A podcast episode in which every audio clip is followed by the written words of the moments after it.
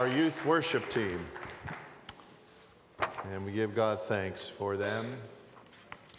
And th- thank you, Christopher, for telling us a little bit of the background to that song. It obviously adds uh, to the, the appreciation of that song and all that it says. Amen?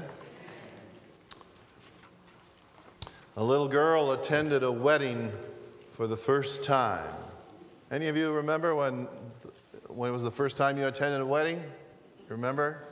Well, this little girl attended a wedding for the first time, and while in the church, the little girl said to her mom, She said, Mom, why is the bride dressed in white? And the mother said, Because white is the color of happiness and it's the happiest day of her life today. After a little bit, the little girl looked up at her mom again and said, But then, mom, why is the groom wearing black? oh, children can be a great joy, right? And their questions can't always be answered very easily, sometimes. Would you turn in your Bibles to Numbers chapters 13 and 14? Numbers 13 and 14. I want to share with you today on the topic of keys to a greater future for you personally and for our church. Keys to a greater future for you personally and for our church. As I have been thinking about our church's 40th anniversary, which we celebrated on November the 3rd, and want to just continue to celebrate. I've also been wondering, I've been wondering about what are some keys to a greater future for each one of you and your families, and for us as a congregation. And as I mentioned to you in part one of this message, the story of the Lord telling Moses to send out men to explore the land of Canaan reveals to us some wonderful truths, some keys to a greater future. And this story is recorded in Numbers 13 and 14. God had used Moses to lead the people of Israel out of Egyptian bondage. This happened around 1200 to 1400 BC. Eventually, they came to a place called Kadesh or Kadesh in the wilderness of Paran, P A R A N. They were getting ready to go into the promised land, which was also called the land of Canaan, when God instructed Moses to send, uh, to send out some scouts, one leader from each of the 12, 12 ancestral tribes. Joshua, Joshua and Caleb came back with an encouraging re- report and said, Let's move forward. This is the land that God has promised us, and we must go and possess it. But the other 10 spies were very discouraging. They were very discouraging. In fact, they were heartbreaking. And they told the people that if they go, they're going to be devoured, they're going to be eaten up, chewed up. And the story reveals to us important keys to a greater future. Now, in part one that I shared with you, in part one of the message, we discovered the following truths. Just a little recollection um, for those of you who were here and for those of you who maybe missed part one. We talked about how we need to cultivate and maintain a we can instead of a we can't attitude. Joshua and Caleb said, We can move forward and possess the land. The majority, however, the other 10 said, No, we can't. No, no way, Jose. We can't move forward. That's the first truth we talked about. Then the second truth we talked about was we said, Be careful not to exaggerate our difficulties. Be careful not to exaggerate. The 10 who gave the bad report really exaggerated as to uh, how bad things were and how bad it would be if they moved onto the so called promised land. They really kind of blew things out of proportion. And we talked about how in, in your life and in the life of our church, we have to be careful not to blow things out of proportion. We have to be careful not to exaggerate and make things worse than they really are because that can cause a lot of discouragement, right? And then the third truth we talked about was we said, let's not underestimate our own abilities. Let's not underestimate our own abilities. Uh, in the story, the 10 negative people, the 10 negative spies, went back to the whole group of the Israelites and, and said, Oh, oh, we're, we're like grasshoppers. We're like bugs. We're like grasshoppers compared to the people over there. Uh, they're they're going to massacre us. We're like grasshoppers. And they really underestimated their abilities. And they didn't even talk about the fact that, that this was what God promised them, that God had promised them to go into this land and that they would possess it, and it was their land. They didn't, the 10 spies didn't even put, put God into the picture. And then the fourth truth we talked about was we said, be careful not to get discouraged. The, the people, after hearing how bad things would be, according to the 10 spies, they got really discouraged. They got Oh, wow, they, they got so bad. Chapter 14, verse 1 says, Then the whole community began weeping aloud, and they cried all night. They got terribly discouraged. And I shared with you some principles of how you and I can better avoid discouragement in our lives, individually and as families. Now, I want to move on further into part two of this message. I obviously didn't have enough time to share everything that uh, needed to be said in our study of Numbers 13 and 14. So I want to share with you this second message, and next Sunday will be the third message in this brief series. All right? First truth I want to share with you today is this. Number one, read it out loud with me from the big screen. Believe in God's promises. Believe in God's promises. Uh, this is communicated to us in Numbers chapters 13 and verse 1 and 2, and chapters 14, verses 5 through 11, and actually through the whole story. But the bottom line is God had promised the people of Israel that he would safely take them into the promised land, which was also often called the land of Canaan. God had promised this land to them. Notice in Numbers 13, verses 1 and 2, it says, The Lord now said, the Lord now said to Moses, Send out men to explore the land of Canaan, the land I am giving to the Israelites. All right? The land I am giving to the Israelites. Send one leader from each of the 12 ancestral tribes. So Moses did as the Lord commanded him. Notice the Lord said, I, the Lord, am giving this land to the Israelites. There is God's promise.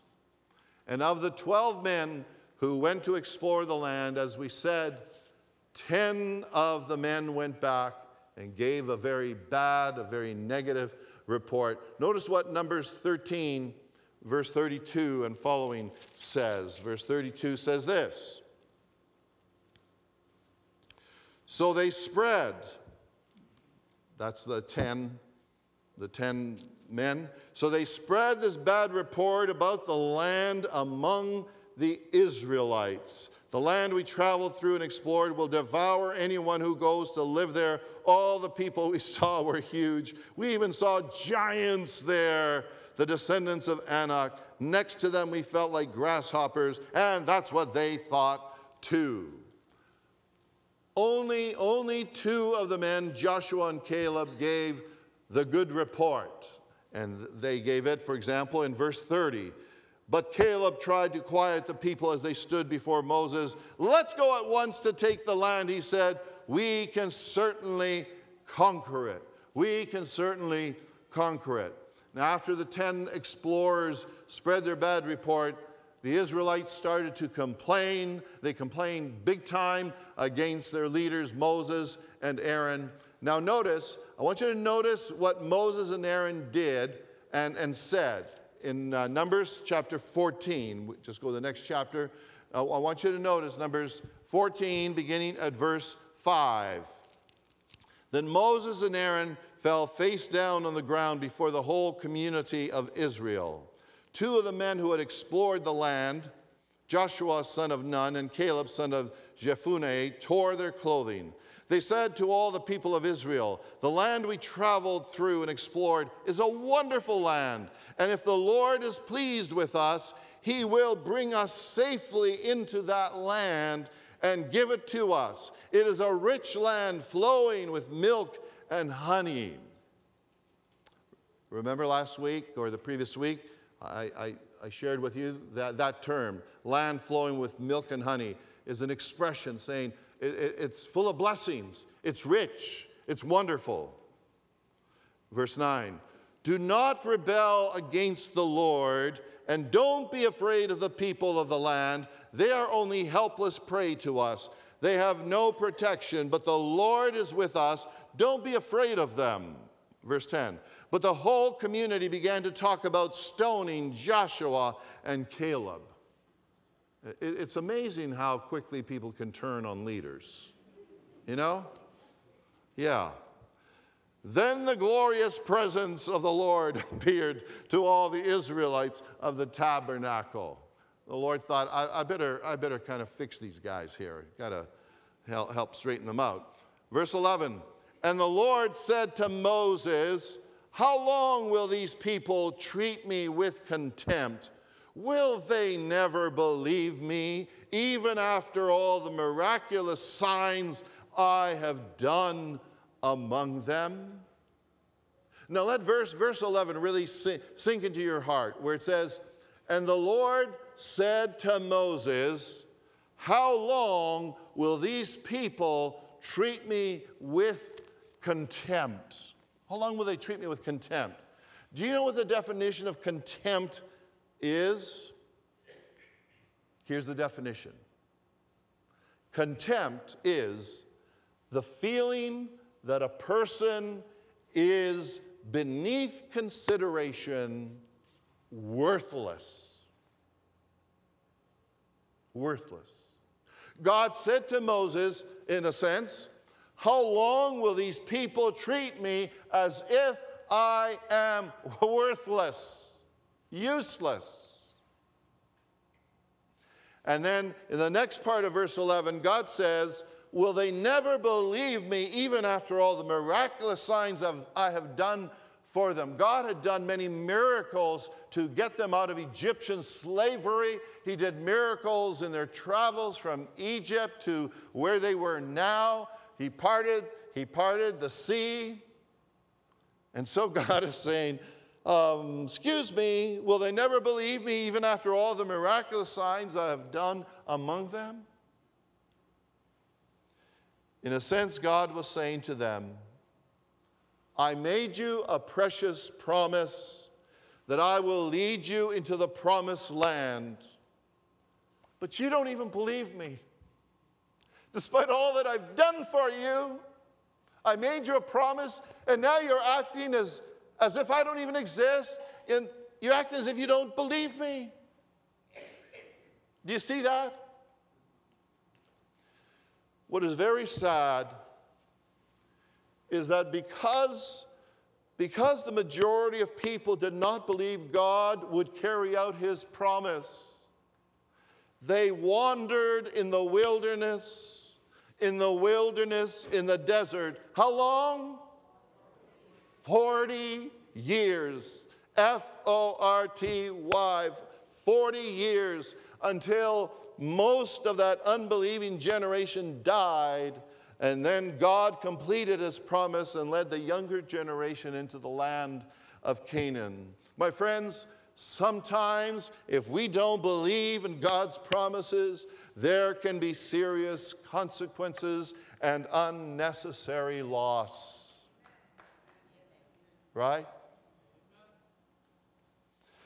Now, What are some of God's promises? What are some of God's promises that apply to you and me? Some of God's promises that are truly relevant to your life today and the life of your family. Here are, here are some of those promises. We don't have time to go into all of them, but here are some of them for those of you making notes. A, there's the promise, promise of forgiveness of sins. 1 John 1 9 beautifully says, But if we confess our sins to him, he is faithful and just to forgive us our sins. That's his promise.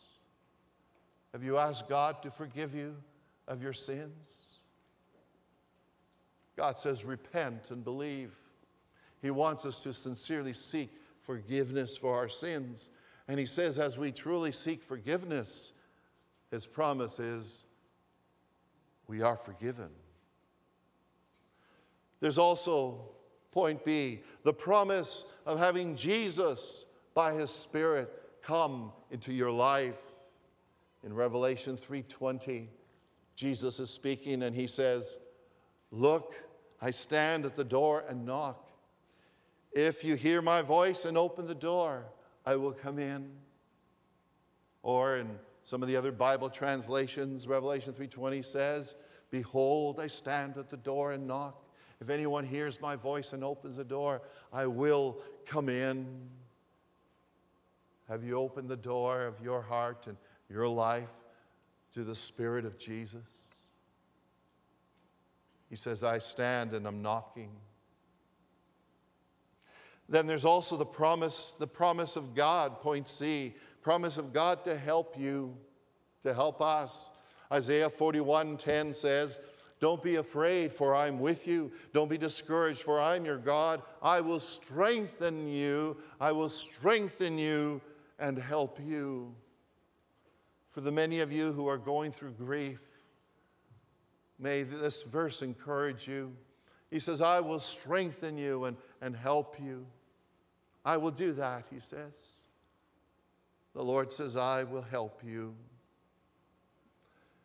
There is also the promise of the Lord's presence to be with you, his presence.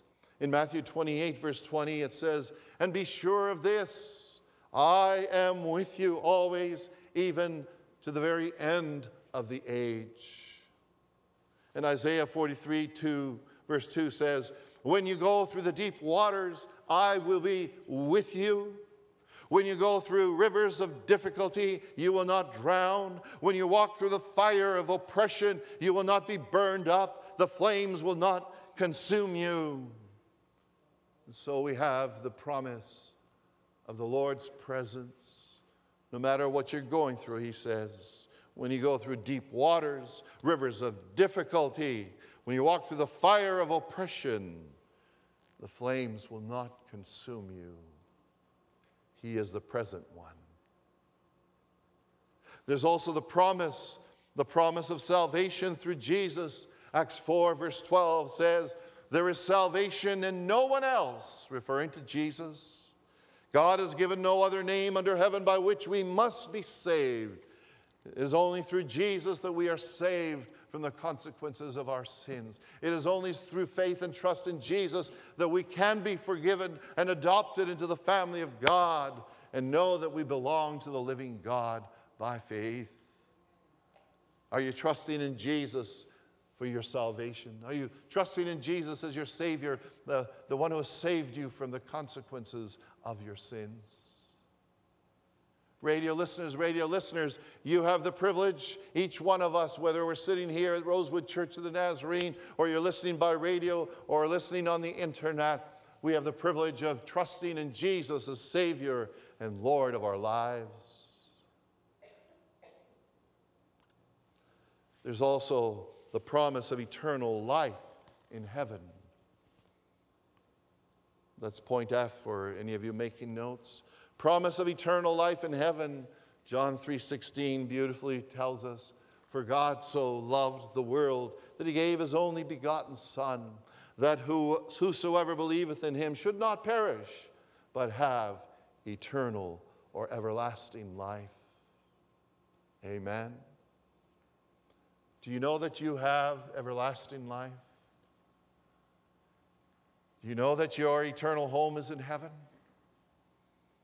As a pastor, along with Reverend Dr. Lisa Autar, we perform, we officiate many funerals. And it's so important that you know and we know that our eternal home is heaven through repentance of our sins, through knowing that our sins are forgiven, through putting our faith and trust in Jesus Christ as Savior and Lord.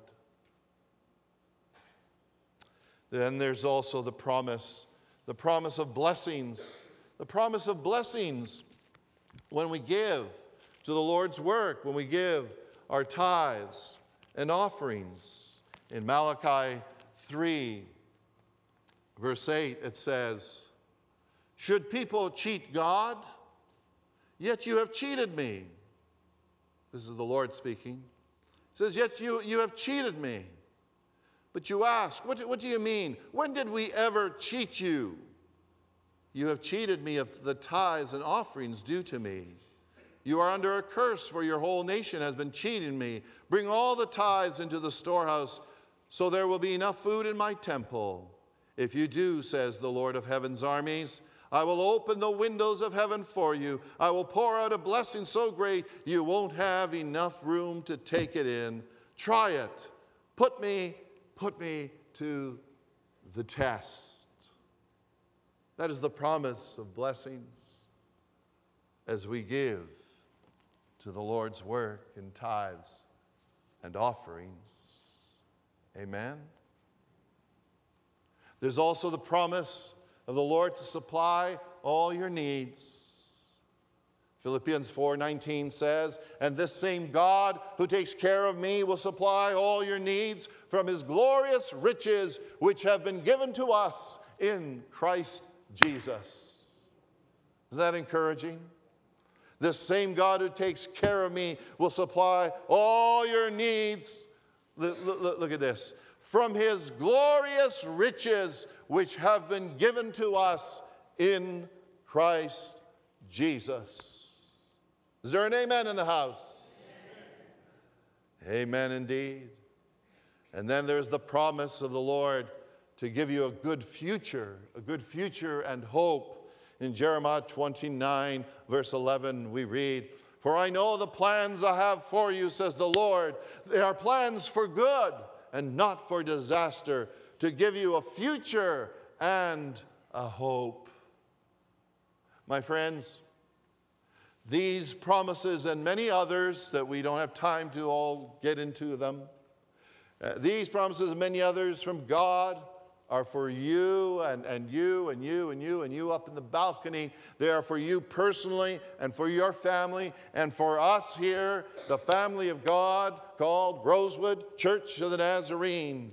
And as we live our lives, as we live our lives in the weeks ahead and in the new year to come, let us believe in God's promises. Amen? Right on. Right on. Right on. So, my friends, it's wonderful to know we can have a greater future. We can have a greater future as we believe in God's promises. There's a second truth I want to take your minds and hearts to, and it is this. It took me a little while to try to figure out how to best state this. Read it out loud with me from the big screen, all right? Realize that the ways of the majority may not be the way of God. Realize that the ways of the majority may not be the way of God.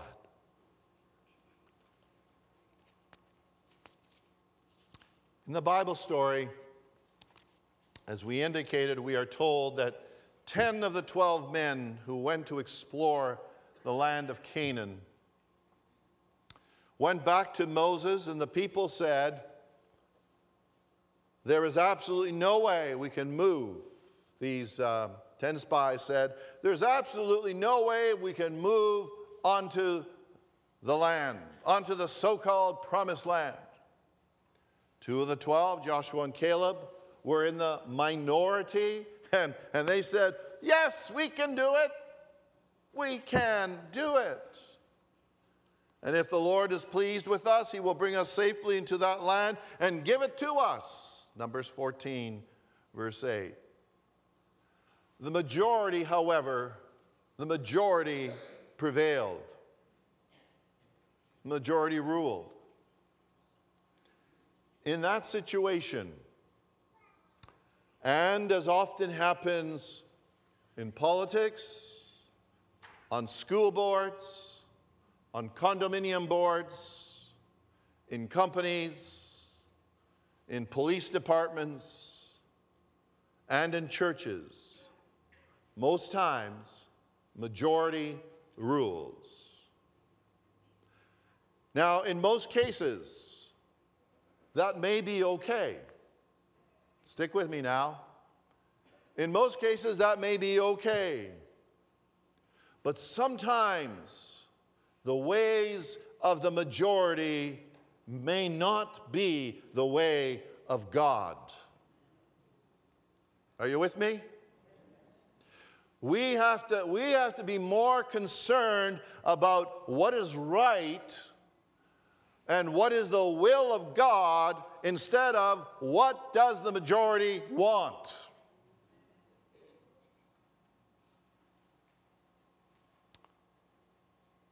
There's the issue of abortion. Years ago, our Canadian government and the United States government legalized abortion, probably because our governments thought that's what the majority of people wanted. Across the years, millions of babies have been aborted for the sake of people's convenience. In recent years, when our daughter and her husband were expecting their two children, and also when our son and his wife were expecting their two children, they would on occasion bring their ultrasound pictures to show my wife and I, and sometimes we would put them on our on our chest there, wherever. They would bring these ultrasound pictures to show us the growth and the development of their babies while still in the mother's womb. I would often study those ultrasound pictures, and I'm sure many of you have seen them as well. I, have uh, seen pictures of your babies or someone else's, but I would, I would study uh, and, and look at those pictures, and I would, I would be able to make out, I'd see the, the little head and the arms and the legs and the fingers and the eyes and the nose and, and the mouth. And I would think to myself, how can anyone murder these little yet to be born babies. In 2017, in 2017 in Canada, it is estimated there were just over 100,000 abortions. That's the latest figure that I could find for 2017. Now, get this, get this. In the United States, between 1970 1970 and 2015. Between 1970 and 2015, there were nearly 46 million legal induced abortions south of the border.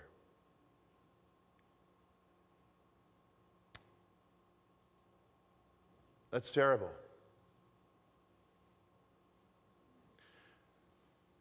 That is more than the entire population of Canada. And God says, God says, Thou shalt not kill. And because abortion was legalized, did not make it right. It did not make it right in the eyes of God. The ways of the majority may not be the way of God. Ladies, if ever you get pregnant, abortion is not to be an option.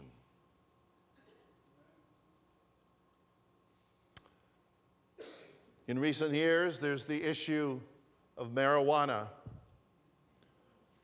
On October 17, 2018, our government legalized the use of marijuana, also known as cannabis. Now, we have to be concerned these days.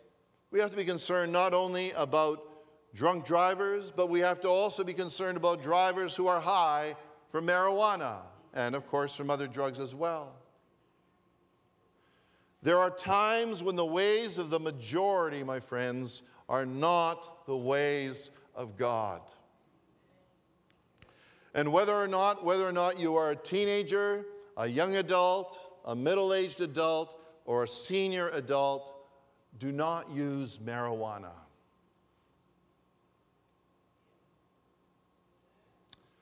There's the issue of alcohol.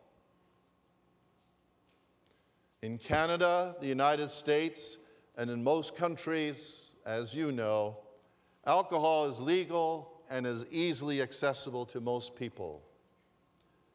The majority of people, and even some Christians, probably, would say there is nothing wrong with drinking alcohol. Every day, on average, up to four Canadians Four Canadians are killed, and 175 every day are injured in alcohol and or drug-related motor vehicle crashes on our public roads.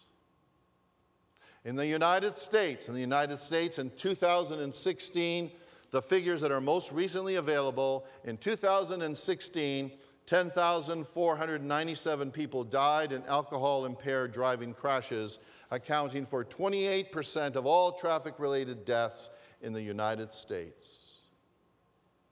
In terms of health alone, in Canada, there were, there were around 77,000 hospitalizations entirely, entirely caused by alcohol in 2015 and 2016, compared to 75,000 hospitalizations for heart attacks in the same year.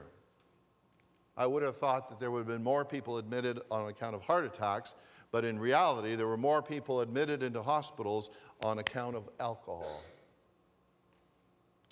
In, a, in another year, in, back in 2002, alcohol was responsible for 4,258 deaths in Canada. When one considers the problems, when one considers the problems caused by alcohol in driving, in health, and in family problems, it is best, it is best to stay away from all forms of alcohol. That's best. Now, I know, I know some people would say, some people would say, Pastor Nick, uh, you know, it's not a big deal. It's not a big deal to have the occasional social drink. And my response is this most people who die from cirrhosis of the liver started off with a social drink. Many major family problems started with a social drink. Most well meaning drunk drivers started with a social drink. Some women who drink alcohol during pregnancy give birth to babies with a terrible problem called FAS, fetal alcohol syndrome. It's a serious condition that can affect a child throughout his or her life. And I have seen children who have fetal alcohol syndrome. And I felt like weeping and did weep because it was something that could have been prevented. Women who give birth to fetal alcohol syndrome babies all started with a social drink. In the Church of the Nazarene, we believe it is best to abstain totally from all forms of alcohol. The longer I have been a pastor, the more experience I have gained, the more I have I have thanked God that in the Church of the Nazarene, we believe in total abstinence from all forms of alcohol for the benefit of people, for the benefit of individuals like you and you and you here in this sanctuary, for the benefit of radio listeners and internet listeners like you. The bottom line is, my dear friends, don't, don't drink wine, don't drink beer or whiskey or rum or anything that has alcohol content in it. Proverbs 20, verse 1 says, Wine, why don't you read it with me from the big screen? I've got, I think, three verses here. Read it with me. Wine produces mockers, alcohol leads to brawls. Those led astray by drink cannot be wise. Next verse. Ephesians 5:18. Don't be drunk with wine because they, that will ruin your life. Instead, be filled with the Holy Spirit. Amen. Be filled the Holy Spirit.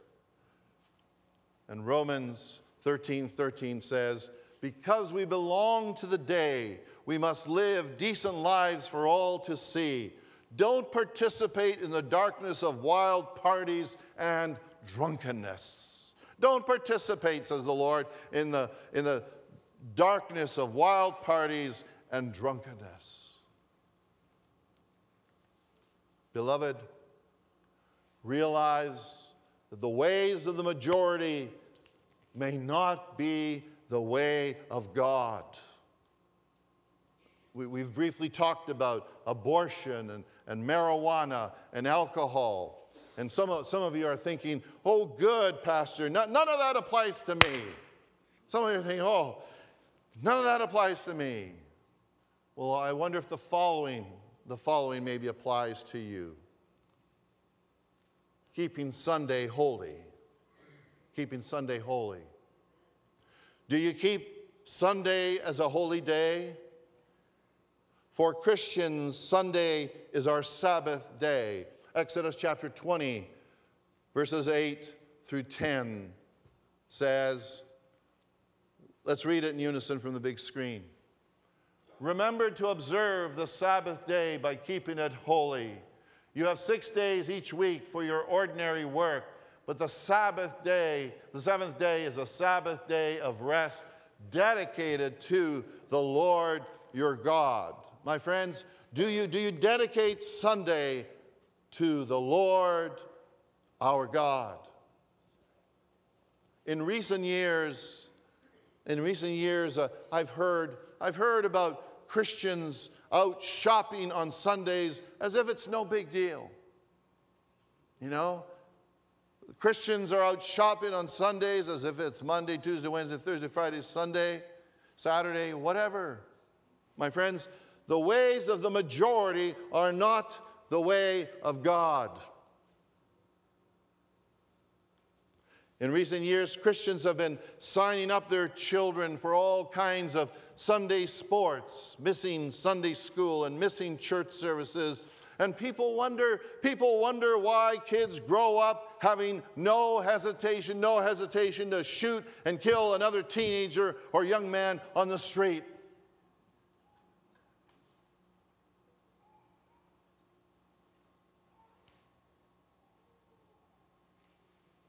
Other people other folks get an invitation to a birthday party or a work party that is being held on Sunday morning at 11 a.m., and the answer often is, Oh, sure, we'll be there.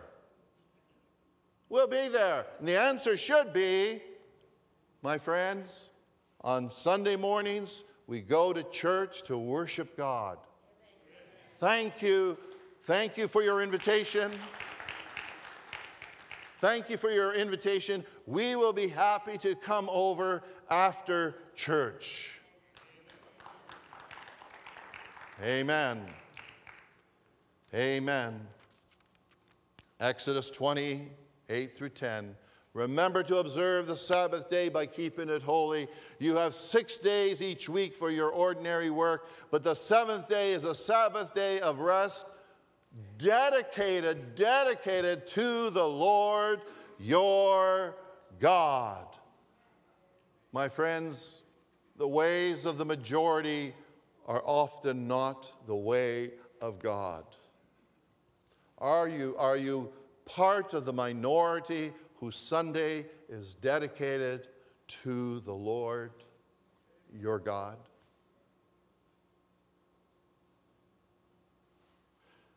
I believe we can have a better and a greater future personally, as families, and as a congregation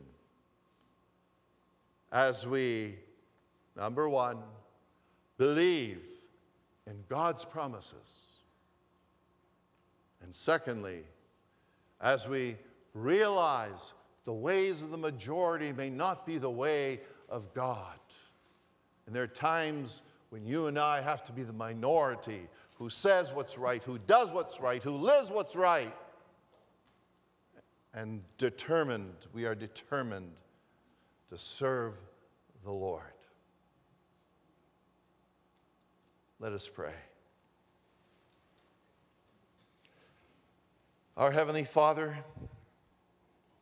as we face our future, motivate us, inspire us to truly believe, believe in your promises, to believe in, in God's promises, some of which we've talked about today. And Lord, may you remind us that we must remember and must realize the ways of the majority may not be the way of God. In fact, too often the ways of the majority are the ways of wrongdoing and of neglecting God, forgetting God, being disobedient to you.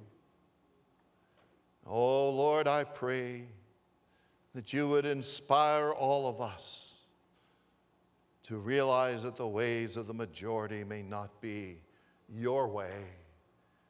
Inspire us to seek the way of the Lord individually, as families, as a church family. In Jesus' name we pray. Amen. Amen.